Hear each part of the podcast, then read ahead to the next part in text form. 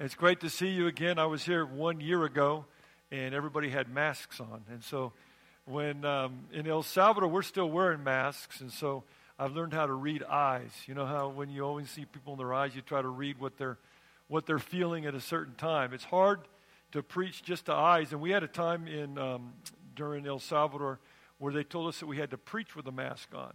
And that's tough. That's tough because I always preach three times on Sunday, and so your voice is just wearing out during that time. So it's great to be able to see your faces and everything and to be with you. I was here 1 year ago, and the connection is that we knew the Burns when they were in Bakersfield at Valley Baptist Church, but also my best friend that led me to the Lord when I was in high school moved to Casper. And it's funny because after he led me to the Lord, his passion was fishing. And so he taught me how to trout fish, and I love to fish. And we would fish all the time up in the mountains of California. And his sons moved out to Casper, and he says, fishing in California is a joke compared to Casper. And I said, you're right, because I've come up every year for the last 4 years. And I've come here to preach also at the same time. And I love coming, not just for the fishing, but the people, and it's such a beautiful state. I think it's one of the best-kept secrets. Someone was telling me, keep it a secret still. We don't want anyone else to know. Whenever I say it's the best-kept secret. So it's one of the best-kept secrets around. It's a beautiful state and beautiful people. So it's great to be with you again. And the other connection is like John was saying, you guys have brought down 3 or 4 teams to help us down where we are. I live in El Salvador, and that's a very tiny country in Central America. If you were able to drive down there, you hit Mexico first, then Guatemala, and then El Salvador and Honduras are together. El Salvador's on the Pacific Ocean side. Honduras is on the Gulf of Mexico. And my wife and I moved there 36 years ago in September. And we work in starting churches and evangelism. That's what our passion is. And we live in a very receptive part of the world. It's very different from the United States. Number one, people like to talk about Jesus. One of the hardest things when people come down, and I see Roger is here, and you mentioned the others that had come in other times, and Amy and John, of course, and Frank and Lauren and Vicky that have come on the trips. They can tell you that when you talk to people about the Lord, it's not a weird thing to them. Even when they say no, it's like, this is how weird it is. You can just walk up to anyone and say, you mind if I take a few minutes of your time to talk about Jesus? Oh, okay. It's just this is a normal thing. And you start to find that the strange place is the United States, because as I travel throughout the world, people aren't quite as hung up about talking about it as they are in this country. And so it's really fun. You have a fun time because people want to talk about the Lord. And God uses you.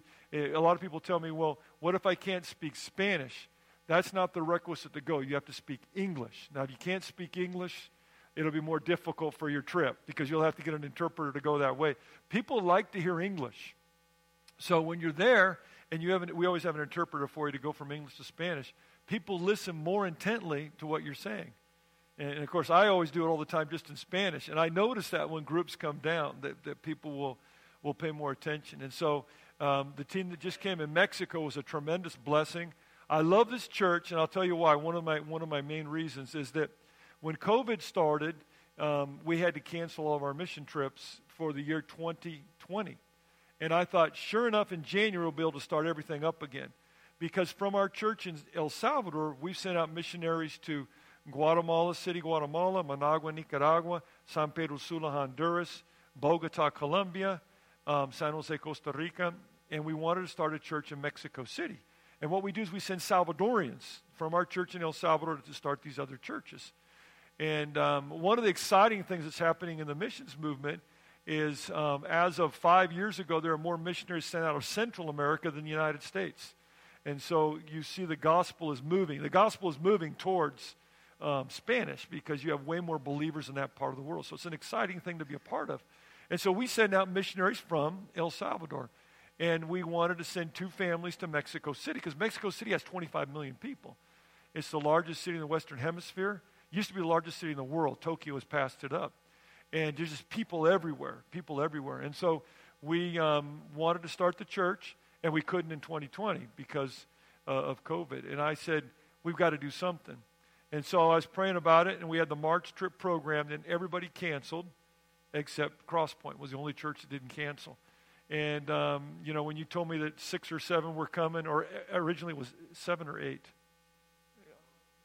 Yeah, because Nate couldn't come at the last, so 6. I tell you, when he said 6, I said, okay, let's do it with 6 because we got to start this church. And we got 4 other people to come along. And so we started the church from that evangelistic outreach. And it was different. You know, I know for those who made the trip, you had to share the gospel with a mask on and everything. But here was the weird part. Once you started talking to people, it was just the same.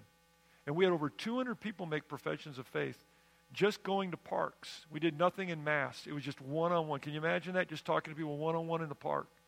And over 200 people prayed to receive Christ. And a church was started. And you guys were a part of that. So I appreciate you as a church. And when Roger came with Tillman and John to San Miguel, you know, on that trip, that was when we were starting a church in San Miguel. And that church is doing great. And then the other teams that have come to Bogota. One thing about Bogota is that during COVID, the church actually grew because they were forced to do things online. And Colombia has been one of the most shut down countries in the world. They still can't have church services. They open and close, because they've had thousands of people die in Colombia. And so during that time, it allowed other people to connect with our church that was there. And if you go, some of you that made the trip to Bogota, go there, you'll see that we have more people there. So they're opening up next week. So they'll all be open when you come in January. So anyway, it's great what God's doing in our part of the world. Just to show you how receptive people are to the gospel, we've seen over 360,000 professions of faith in our evangelistic outreaches and helped start 63 churches. And that's just because people are so wide open. And there's so many people that want to hear about the Lord. And so if you can go, you'll love it. It'll change your life. You have fun. We have a lot of fun. We just have a fun winning people to Christ. And people like Americans in our part of the world. And so they like to hear what you have to say and all those kind of things. So I hope you can come. Thank you for being a part of what we do, for praying for us and for everything. And I really appreciate that. When I was preparing for this morning on what to share, I have only a certain amount of messages in English, because I do everything in Spanish, and I translate some messages in English when I go to the States. And so I was looking at what I've said before here, and I said, man, every time I've come, I've preached on the Old Testament. And so I don't like the Old Testament more than the New Testament. There is one thing I like about the Old Testament, the stories, is that there's a difference between the way people think in the West and the way people think in the East. In the West, we think that history is just a line, a continual line. Everything's linear. And that's why in the West, many people believe stuff like we're getting better, we're improving, we're evolving, which is the most ridiculous belief that exists. Have you ever compared a Bach composition with a rap song? Have you ever the composers? Is that, you're telling me we're getting better than the composers of Bach and Beethoven and all that? Or a painting, a realist painting of the Renaissance time with an abstract painting where someone throws a can of paint against a wall? And so, you know, but we believe, because we live in the West, that history's linear, that we're getting better. But in the Eastern mind, which the Bible was written, it believes that it's cyclical. There's cycles. And that's why every story in the Old Testament talks about your reality, because nothing changes. Solomon is the smartest man who ever lived, right? After Jesus. And Solomon said, nothing is new under the sun. He says, as the water goes to the rivers and out to the ocean, and the water comes back to the rivers, so that's the way life works. It's a cycle. And these stories repeat, and they repeat over. And so when you read a story in the Old Testament, you can always see it speaking to you, because their reality is our reality. It's just the names have been changed to protect the innocent. That's about the only thing that's different on it. But everything is cyclical. It's cyclical. And that's why in the East you have some dumb beliefs like reincarnation. But the Bible shows how these things repeat. The only thing that's not cyclical are the signs of the end times. So when the disciples come to Jesus, they say, what's the sign that you're coming back? And he says, okay, I'm going to tell you something that's not cyclical. I'm going to tell you something that's going to happen that's never happened in history, and I'm coming back. And one of the things he says, there's going to be plagues. And so you might think, well, we've always had plagues. Well, no, not really. We had the same plagues from the year Jesus said that until about 1970. The same plagues. Nothing was new. Zero. And I read an article in the 1960s, and not in the 60s, but it was written in the 60s by the World Health Organization that said, we will probably eradicate all diseases within 50 years. So by 2010, all diseases, you know why they said it. They'd come up with the polio vaccine. They had the tuberculosis vaccine. They had vaccines for just about everything, and they also had antibiotics. And antibiotics were incredible, those of you who work in the medical field. So they said, we're going to eradicate all of them. But from 1980 to 2010, and this would continue, but I found this map that showed it, an average of one new disease appears every year. This is unbelievable. This is the most unbelievable sign that's on the planet right now. Because you think about the last 30 years. Let's take 1990 to 2010. Think about the last 30 years. What do we have? New diseases. AIDS didn't exist before. Marburg, Ebola, swine flu, bird flu, West Nile virus, chikungunya, Zika, right? The SARS, mad cow disease. That's a weird one. But all these different diseases never existed, did they? Does everyone agree with me? And COVID. So when COVID started, I got excited because I said, Jesus is coming back. And I'm not trying to be negative, but there's more coming. Because Jesus said it. He doesn't cause it, but he said it. And so when you see these things happening, you should say, whoa, the cycle's been broken. This is new stuff. This is new stuff. Rumors of wars. Rumors of wars didn't exist in Jesus' time because there was no news. You see, if a war was a war, you knew it. It was right here.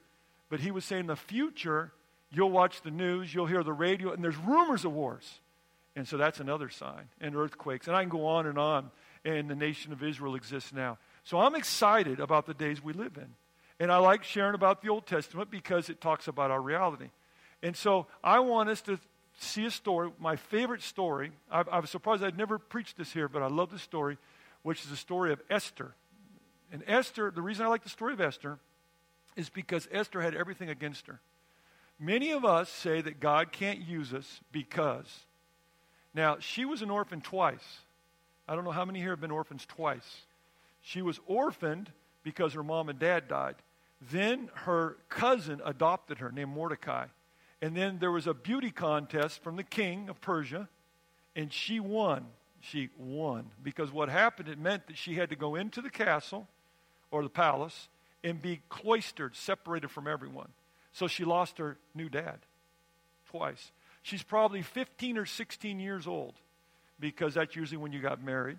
And she's 15 or 16 years old, and she's lost her family twice. She's all alone, and they're going to exterminate the Jewish nation. And basically what her adoptive father says, it all depends on you. And God used this girl, this young girl, twice orphaned, to save the world, basically. And a lot of people say, well, God can't, I'm just not in the right place at the right time for God to use me.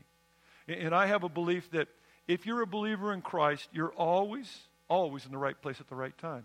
It says in Ephesians 2:10, for we are his workmanship created in Christ Jesus unto good works, which God hath before ordained that we should walk in them. What this means, just to make it real, tomorrow morning when you go to work, there's already stuff prepared for you. So tomorrow, if you're a believer in Jesus and you're living for him, you're in the right place at the right time. The problem is we don't act. What would have happened if Benjamin Franklin wouldn't have wanted to get wet? Do they still teach that in history, how he discovered electricity? Okay. Excuse me for saying that, but there's a lot of stuff they quit teaching in history. I love history, even though I was an engineer, but I love history. And so what would have happened if he didn't want to get wet? What would have happened if someone would have stopped Adolf Hitler before he became powerful, or Osama bin Laden? What would have happened if Peter Parker would have stopped the thief that killed his aunt and his uncle in Spider-Man? You ever seen Spider-Man? Spider-Man's based on that. The whole thing's on that he feels this guilt because he didn't stop. And so the biggest problem we have in our lives is we're always in the right place at the right time, but we don't act. The great General Napoleon said that in every battle, major battle, there's a period of 10 or 15 minutes that if you act the right way, you win. And I think that's the way life is too. The Greeks had a statue called Opportunity, and it had long hair in the front and was totally bald in the back, just the opposite of me. And so this was the way opportunity worked. As it came, you had to grab the hair. If you didn't, there was nothing to grab onto. And I think that's the problem.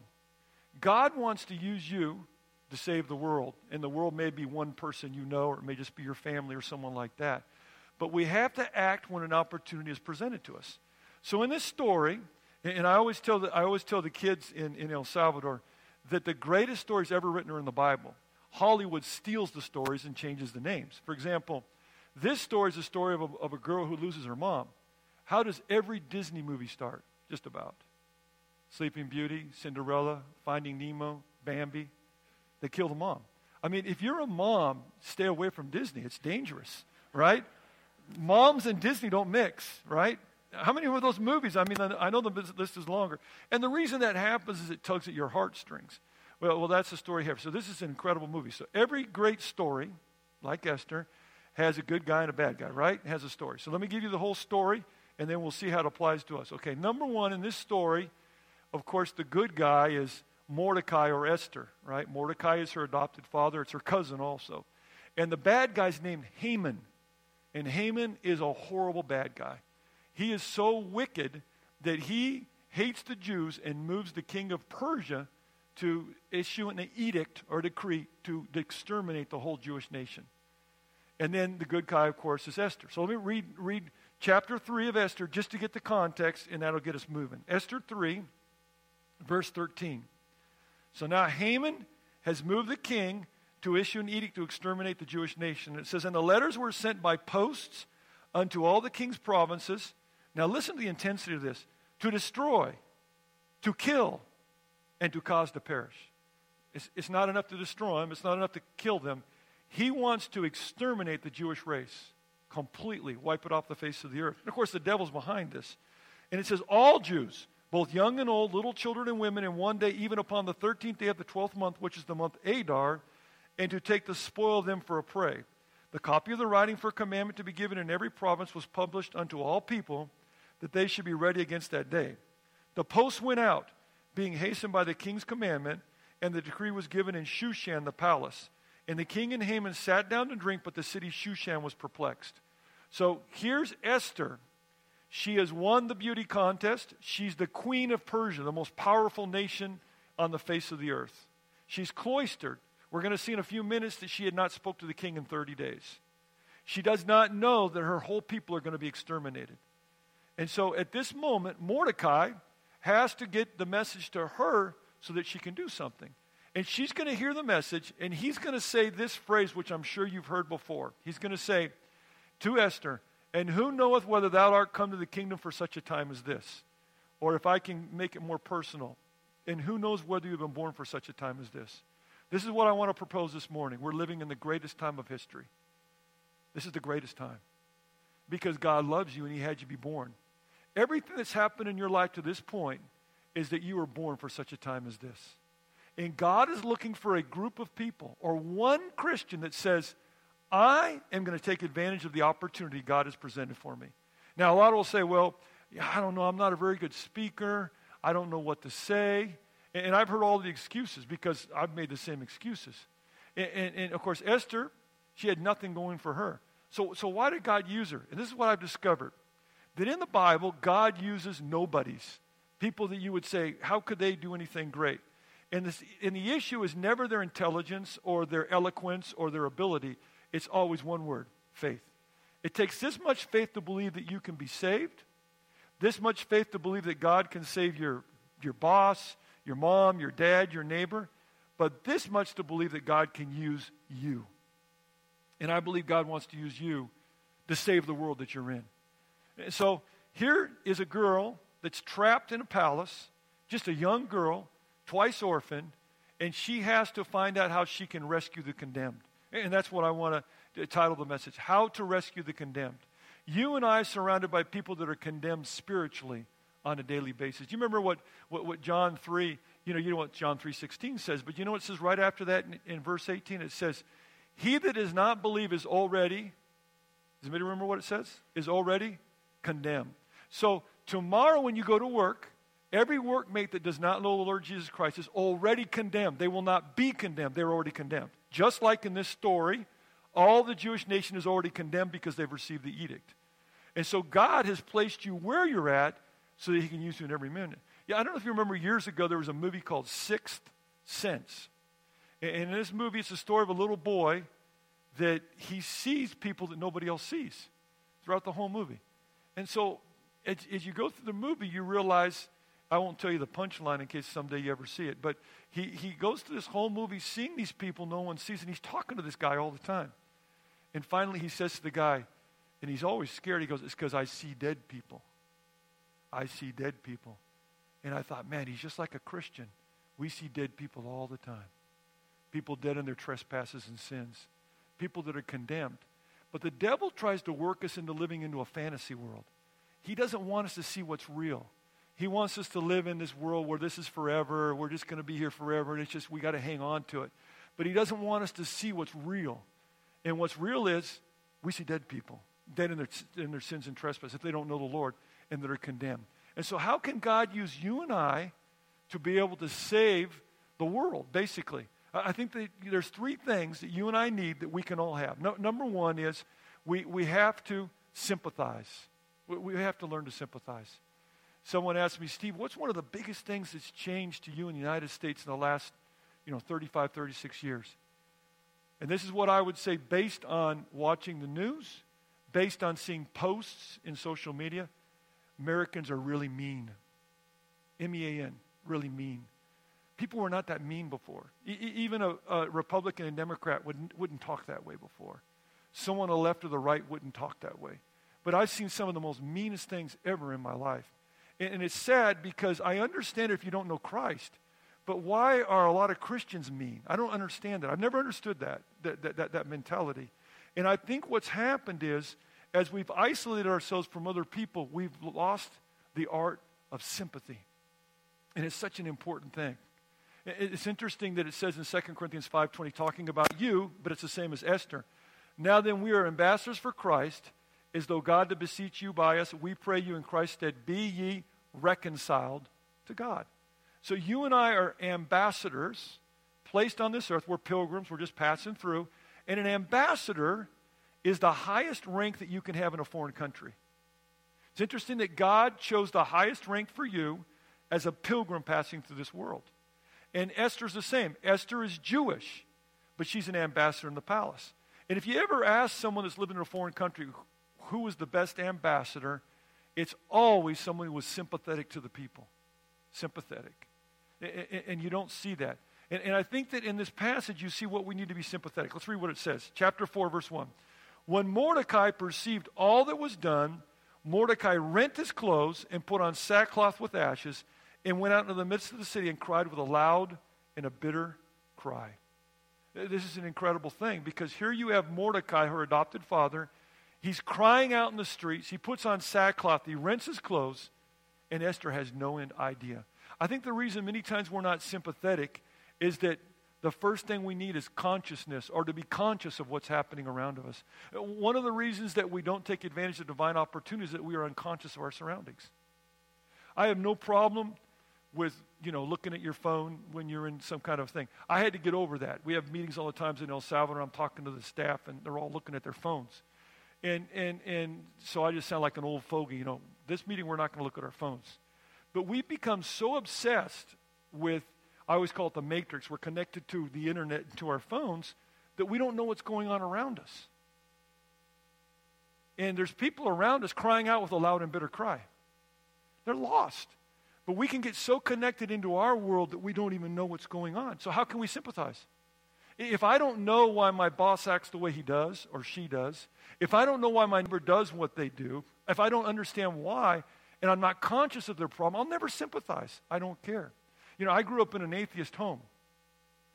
If you want to meet people from the left, you meet one half of my family. My dad, who's not alive, he was military. He was to the ultra-right. My mom was a leftist atheist. So I grew up with both groups. So I have relatives that you wouldn't even want to come near. You wouldn't even want to eat with them. But it helped me to understand that just because a person doesn't agree with you doesn't mean they deserve to go to hell. We need to learn what other people are feeling and seeing, to sympathize with them. That's what Jesus came to do. He saw that you were separated from a holy God, and he says, I'm going to become like you. So I can sympathize with you. I can stand in your shoes. I can understand what you're going through. I'm going to lose my best friend Lazarus, so I can feel the feeling of that. I'm going to suffer hunger. I'm going to suffer every one of the emotions you can suffer, because I want to be able to sympathize with your need. I wrote it in my Bible right here where it says, he cried with a louder and a bitter cry. I asked myself this question, have you heard the louder and bitter cry of the condemned? They're crying out right now. But many Christians are too busy in their own little world waiting for the rapture while people are condemned. And I think it's a tragedy because God has these opportunities prepared every day, everywhere we go, and we miss it because we isolate ourselves in every one of those times. So the first thing we need to do is be conscious of what's going on. Here you have a guy that's out there on the streets, and he's crying out. And who's listening to him? Nobody. Oh, I think about that all the time. Every time I read about a suicide, I just think, oh, that person was crying out before they died. Did anybody hear the cry? And you know, that's the number one thing that's increasing in this country is suicide. And there's a loud and bitter cry. It's interesting that he put on sackcloth. The reason you put on sackcloth in the Old Testament is because you wanted to feel physically what you felt emotionally. And you know, sackcloth is made of goat's hair. And if you've ever used any kind of thing with goat's hair, it's very prickly. And so they would put this prickly clothes on because they wanted to hurt, because their heart was aching. And he's aching inside. And he's crying out. And he wants someone to listen. And no one will listen. It says, and he came even before the king's gate. I'm in verse 2. For none might enter into the king's gate clothed with sackcloth. You might go, well, why couldn't he go into the king's gate because he was wearing sackcloth? Because kings are a lot like a lot of dads. You know how dads don't like to hear bad news, right? You know, you come home and the mom or someone's going to say bad news about the kids. I have 4 kids, so I heard bad news all the time. And it's like, I don't want to hear that, right?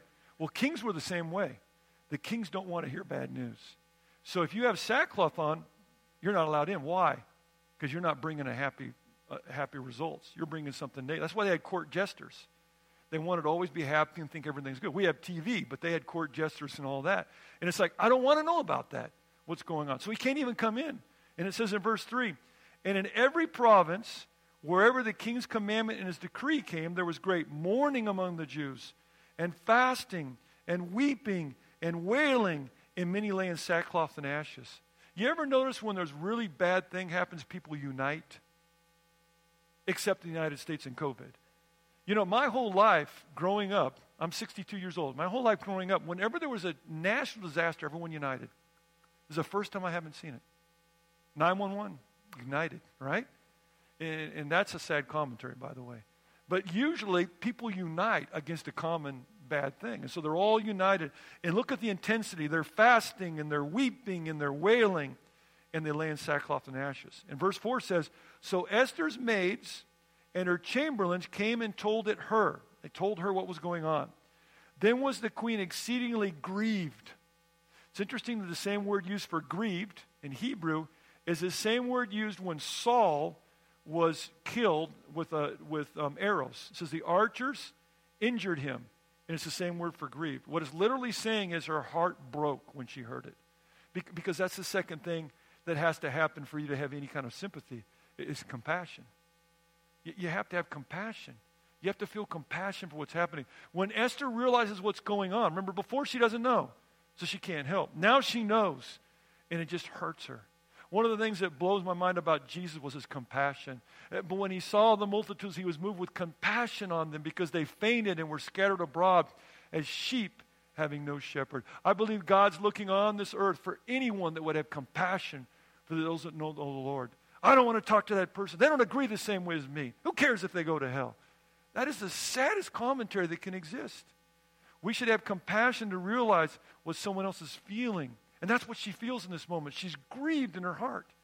But she needs one more thing to feel, to feel sympathy. It says, the queen was exceedingly grieved, and she sent raiment or clothing to clothe Mordecai and to take away his sackcloth from him, but he received it not. Now, the problem that Esther had is the problem that many of us have. We see a problem, we might see it on the news, but if we don't understand what's really happening, we don't solve it the right way. This is what happens with Esther.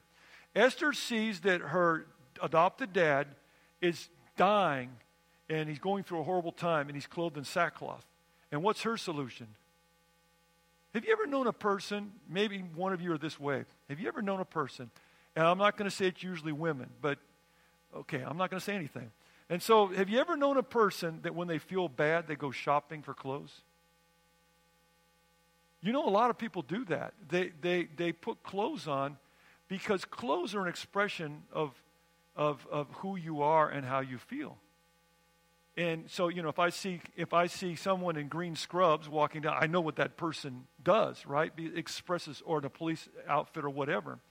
And so people clothe themselves trying to express who they are. But it never works to change your clothes to change who you are. It's the other way around, right? And so many of us think that if we change the outside, we'll feel better inside. Like Adam and Eve, when Adam and Eve sinned, they thought, if we just made some nice clothes, we'll feel better about ourselves, right? And did it work? No. Does it work when a person's grieving to say, go to the Gap and buy some new clothes, go up to Billings and buy some nice clothes and change? Of course it doesn't. Some people think that. I know a lot of people that will buy dresses or regular clothes and they feel better at that moment. But it doesn't help the problem. And that's the problem with her. She doesn't understand what's going on with the situation. So the third thing is comprehension, to understand what's really going on. Compassion without discernment produces ineffective solutions. So that's the last thing that has to happen. So see what happens here. Then called Esther before Hatak, one of the king's chamberlains, whom he had appointed to attend upon her, and gave him a commandment to Mordecai to know what it was and why it was. Here's the part where she's going to comprehend. So Hatak went forth to Mordecai into the street of the city, which was before the king's gate. And Mordecai told him of all that had happened unto him, and of the sum of the money that Haman, remember Haman's the bad guy, right, had promised to pay to the king's treasuries for the Jews to destroy them. Also he gave him the copy of the writing of the decree that was given at Shushan to destroy them, to show it unto Esther, and to declare it unto her, and to charge her that she should go unto the king, and make supplication unto him, and to make request before him for her people. And Hatak came and told Esther the words of Mordecai. So that's the last thing. So let's sum up everything so it makes sense. The king of Persia, and they were considered to be like gods, issues a decree. On X date, the Jewish nation will be exterminated. Mordecai and all the other Jewish people realize that, and they're putting on sackcloth, and they're screaming on the streets, and it's a disaster. Mordecai says, I know we have an ambassador. We got Esther. Esther's there inside the palace. If I tell Esther, she'll fix it. So Esther only finds out he's wearing sackcloth, and she says, send him some clothes. He rejects the clothes. Ooh, I better find out what's really going on. So she finds out what's going on. And once she finds out what's going on, I'm sure Mordecai thought, okay, now something can be done in that moment. It's exactly the same way with you. God sees what's happening in the world. God hears the loud and bitter cry. How many remember when the Jewish people were in Egypt and they were slaves, and it said the loud and bitter cry rose up to God? Read that in Exodus 3. What did God do when he heard the loud and bitter cry? Did God come down and do something? He sent Moses. What does God do when he hears the loud and bitter cry in your workplace, the place you study, or in your home? He sends you. He's looking for that one person that says, I get it. I'm going to do something about it. Many of you know this verse. For the eyes of the Lord run to and fro throughout the whole earth to show himself strong in the behalf of him, of them whose heart is perfect toward him. He's looking for people like that. And who knows whether you've been born for such a time as this. So you have to sympathize, but then you have to do something else. Look at what it says in verse 10. So Esther speaks back to him. Again, Esther spake unto Hatak and gave him commandment unto Mordecai. Now listen to what she says. And remember one more time, she's probably 15 years old. She's been orphaned twice. She's stuck in this place, cloistered. And then you'll understand the pain she feels by what she says. All the king's servants and the people of the king's provinces do know that whosoever, whether man or woman, shall come unto the king into the inner court, who is not called, there is one law of his to put him to death. He hasn't called me. If I go in there without being called, he'll kill me.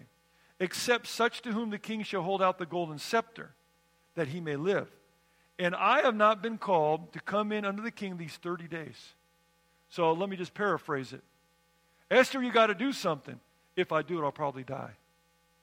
That's what it basically says. And listen to what he responds in verse 12. And they told him Mordecai Esther's words. Then Mordecai commanded to Esther, think not with thyself that thou shalt escape in the king's house more than all the Jews, because she's Jewish. For if thou altogether holdest thy peace at this time, then shall their enlargement and deliverance arise to the Jews from another place. But you and your father's house shall be destroyed. And who knows whether you are come to the kingdom for such a time as this. So it's interesting what Mordecai says, because he shows that he believes in the Bible. He says, look, you don't speak up. And that's the next point, to speak up. You don't speak up. God can do it anyway. You know, Genesis 12. God's going to bless Israel whether you like it or not. All right? That's going to happen.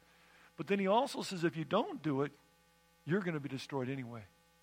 It's like a story I heard. I used to live in Louisiana, and it kind of prepared me to move to El Salvador, because southern Louisiana, the people that live there are called the Cajuns, and it's a different culture. They speak French, a lot of them.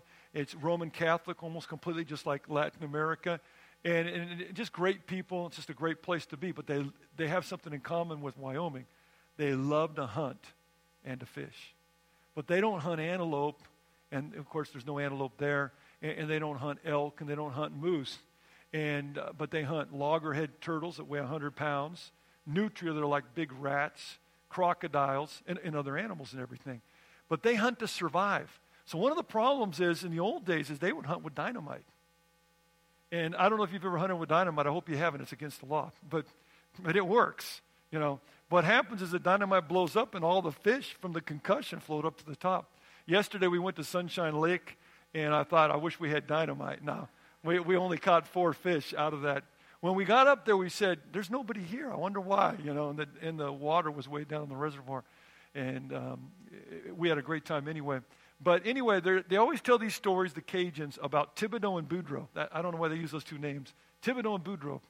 And Thibodeau was an avid fisherman, but he fished for survival. So he fished with dynamite. And Boudreaux found out, well, Boudreaux's his cousin, and Boudreaux's a park ranger. And so Boudreaux finds out that Thibodeau's fishing with dynamite. I don't care if it's my cousin. I'm going to catch him red-handed and take him to jail. So he comes up with his trap. He goes, Thibodeau, let's go out fishing. Come on, cuz, let's go out fishing. So they get in their pirogue. That's what they call the kayaks, pirogues. You know, it must be the French word for kayak maybe. But they go out in their pirogue in the swamp, and they're right there in the middle of the swamp. And Boudreaux noticed that when they went out, it's weird. He has all his fishing equipment, but there's this big box under his chair where he's sitting. There's a big box. So they get in the middle of the lake, and Thibodeau says to Boudreaux, you ready to fish, cuz? He says, sure, let's do it. So he just quietly opens up that box and takes out a stick of dynamite, lights the fuse, and throws it into the lake. Boom! And all these fish come up. Get the net! Get the net! Get the net! And the ranger says, are you out of your mind? You're breaking the law in front of me. I don't care if I'm your cousin. I'm taking you to jail. You think you can just take me out here and do this? It's against the law. It says Thibodeau didn't say a word. He just sat there, didn't say a word. He just calmly went back to the same box, took the lid back off, and took a stick of dynamite and lit it. And he gave it real quick to Boudreaux. And he says, hey, cuz, are we going to fish or are we going to talk? Well, if you talk, you're going to blow up. You got to fish. Throw that dynamite out there in the water. And so I kind of think of that story when I think of this. I think Mordecai's saying, Esther, we're going to fish. We're going to talk. There's a time in your life you just got to talk. You got to speak up. And I know that's hard, especially if you're timid. No one's more timid than I am. My wife asked me out on our first date. I am a timid person by nature. And there was a moment in my life where I realized, Steve, you got to talk. You got to speak up. Sometimes a problem's so big, you got to say something. You just can't hang out in your own inner world and not say a word. There's a time to speak up. And you might say to me, well, poor Esther. The whole nation depends on what she says. This is a horrible thing. But I always think about it this way. What happened to Esther is nothing compared to us. You see, we're surrounded by people that are spiritually exterminated. It says in Luke 12:4, and I send you, my friends, be not afraid of them that kill the body, and after that have no more that they can do. But I will forewarn you whom you shall fear. Don't worry about COVID. It can only kill the body. That's all it can do. That's nothing if you're a believer.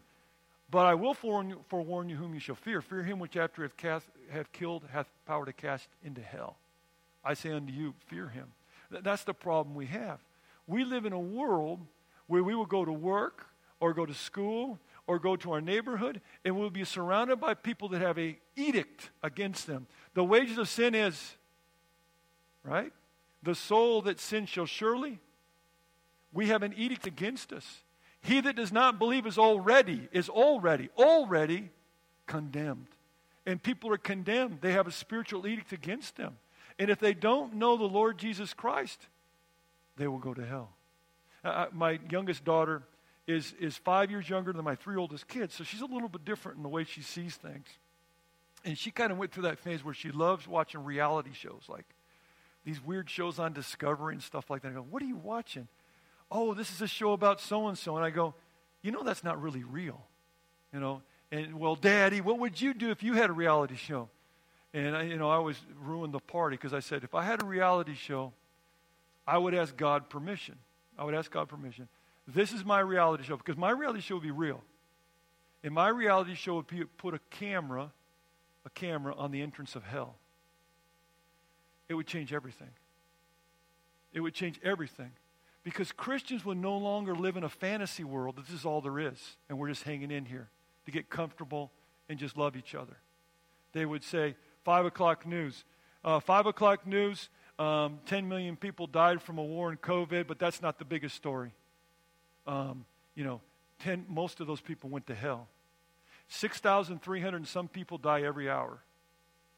According to conservative statistics, 5,000 don't know the Lord Jesus Christ. And 4 more minutes during this service, 5,000 people went to hell. Oh, why is he talking about it? Because it's real. I'm talking reality. That's what's real. And I think it's going to be a crying shame to go to heaven one day and realize, man, how did I miss all that? We need to be plugged into reality. And Jesus came to lift that edict. It says in Colossians 2:14, blotting out the handwriting of ordinances that was against us, the wages of sin is death, which was contrary to us. And Jesus took it out of the way. He took the edict and he nailed it to the cross. And he calls you and me to sympathize and speak up. We don't have to be eloquent. We don't have to be intelligent. All we need to do is be willing to speak up. Who knows whether you've been born for such a time as this? And I finish up with just a few verses here. Look at how this finishes up. This is incredible. Because nobody would give 5 cents for Esther. She's just some poor little Jewish girl, 15 years old probably, twice orphaned, poor little girl. What can she do? She saved the world. I don't have to remind you that Jesus was Jewish. What happens if all the Jews are exterminated? And she stepped up to the plate. But what she had to do is incredible. Look at how it ends. This is incredible. Verse 15. Then Esther bade them return Mordecai this answer. Go, gather together all the Jews that are present in Shushan. Remember, Shushan's the capital of Persia. And fast ye for me. Now, one side note here. What are the only 2 books of the Bible that never mention God? Not even once. Never mention God. One of them, Song of Solomon. That's one of them. Song of Solomon. What's the second one? But God's everywhere. And I love it because, see, many times you don't think God's at work or God's in your study place, but he's there behind the scenes. They never fasted if they weren't praying, so we know that they were praying. But listen to what she says. This girl's unbelievable. She says, and fast you for me, and neither eat nor drink 3 days, night or day. Wait a second. 3 days, night or day? Wait a second. Where have I heard that before? 3 days, night or day. Let me show you a passage that's really crazy. Well, just listen to it because of time. Hosea 6, verses 1 and 2. The Jewish people had a belief that on the 3rd day God would raise things up. We think it started with the resurrection, but it was already a belief. It says in Hosea 6:1, come and let us return unto the Lord, for he has torn and he will heal us. He has smitten and he will bind us up. After 2 days will he revive us. In the 3rd day he will raise us up, and we shall live in his sight.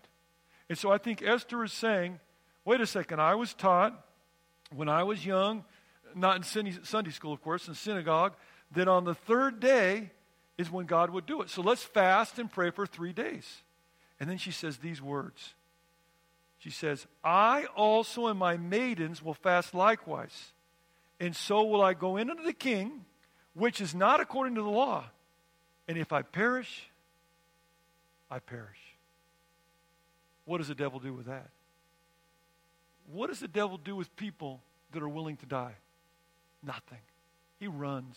I believe in that very moment, if I could see what was happening behind the curtains, if I could see what was happening in the angelic world, at that moment when she said that, the devil and the demons took the first bus out of town. because the devil can do nothing with a person that is willing to die. And that's the last point. It's a sacrifice. Oh, I can't talk to my boss because he might laugh at me. Oh, I can't talk to my mom because she might get mad at me. When we say that, this is what we're saying. I don't want to deny myself. I don't want to die to myself. Jesus said, if any man will come after him, let him deny himself and take up his cross. And many things we don't do because we don't want to sacrifice. I used to love to watch the movies of the gladiators in the days of the Roman Empire. And you know, those great gladiators and the rebellions like Spartacus, they never overthrew the Roman Empire. So who did? It was the most powerful military machine that ever existed. When Daniel describes it in Daniel and his vision in Daniel 7 and Daniel 2, he describes this monster that just crushes everything. And you know how it was brought to its knees? By Christians that were willing to die. You see, there is no greater force on this planet than people that love others are willing to deny themselves for them. A radical Muslim is willing to die to kill others. A radical Christian is willing to die to save others. And that's all the difference in the world. And Esther says, if I perish, I perish. And so you have this group of nobodies in the early church. They come out and say, they even had a group that would take care of the people that were sick. And many of them died where they took care of the sick. When people would abandon their older parents because on the streets, they would pick them up and adopt them. When babies were born that had deformities and the Romans abandoned them, the Christians would pick them up. And they would take on all these people. And that compassion and that love melted the empire. And that big monster was brought to its knees by the greatest force on this earth, which is love where people are willing to sacrifice. The devil cannot do anything with that. And she says, if I perish, I perish. I will save the nation of Israel. Yeah, but you didn't study in seminary. Do you even have a college degree? It doesn't matter. It doesn't matter if you believe what the Bible says. Now, here's the problem with why we're not willing to die. Because we just love ourselves too much. I mean, I'm just being honest about it. One of the saddest things to me about modern Christianity in the United States is how it's really been pushed that the most important thing you need to do is to love yourself. When, I mean, Jesus is real clear. You're to deny yourself. You're to love others first, and that's a powerful thing. Now, when this happened, when she was willing to die, what power did that unleash from God? The greatest power in the universe.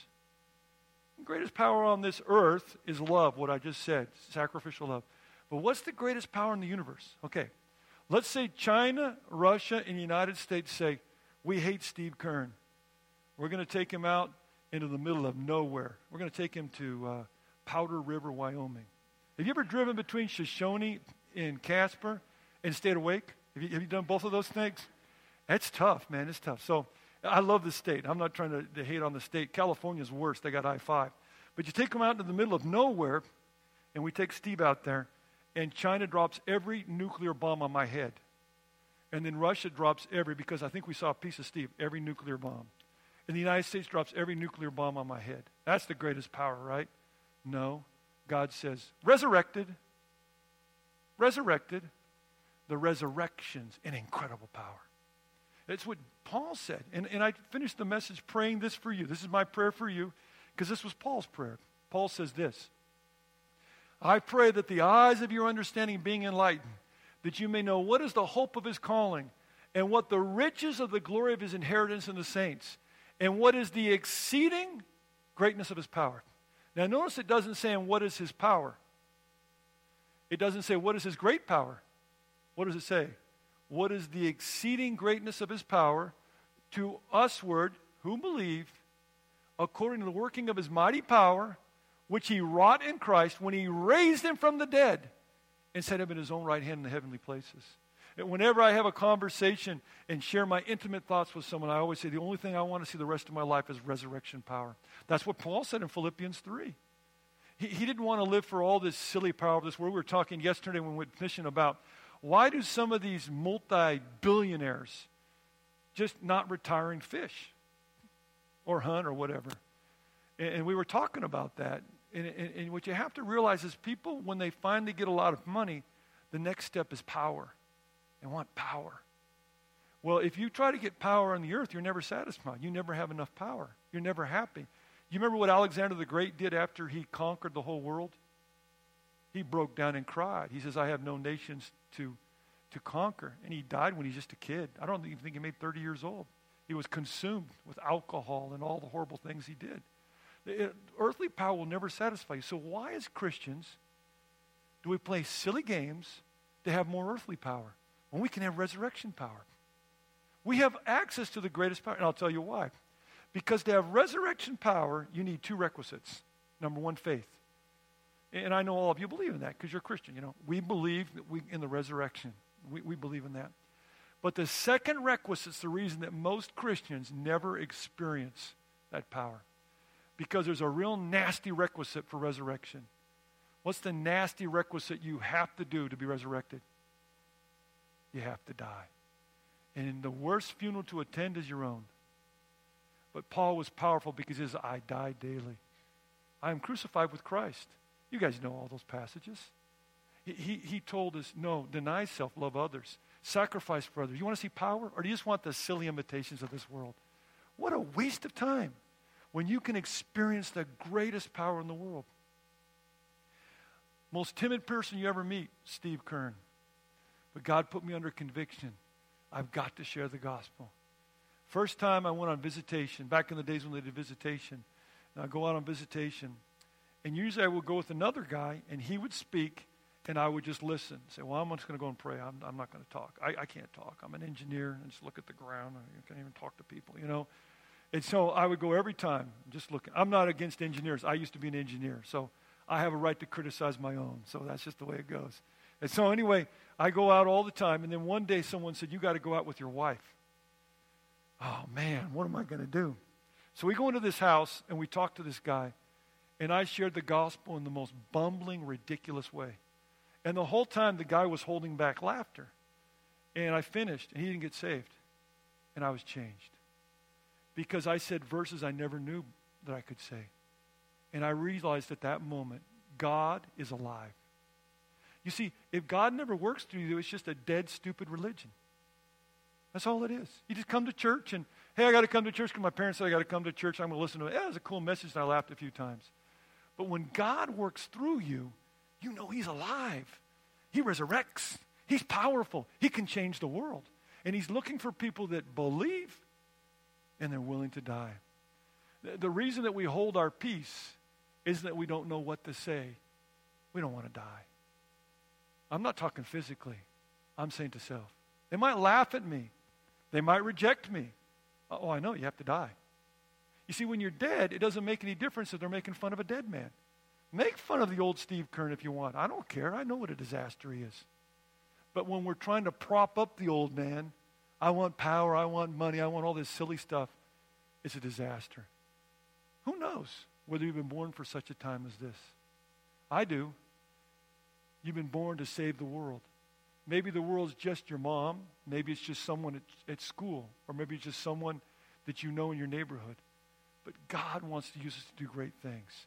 And I believe that with all my heart. It isn't a question of if you can do it, because you can't do it. But it is, how big's your God?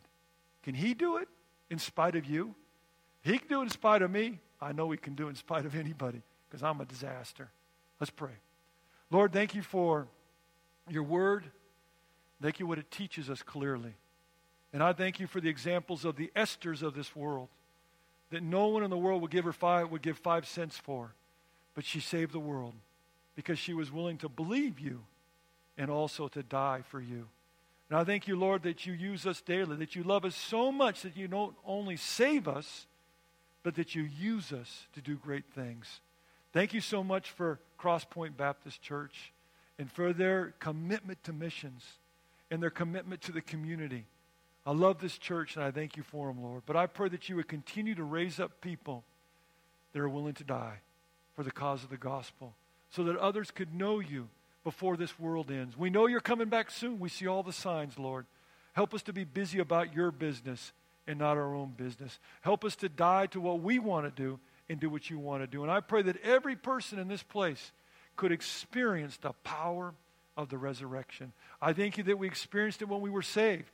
But I pray that we could experience that on a daily basis. And I pray, Lord, if there's somebody here this morning that doesn't know you, I pray you touch their heart so they could be saved. In Jesus' name.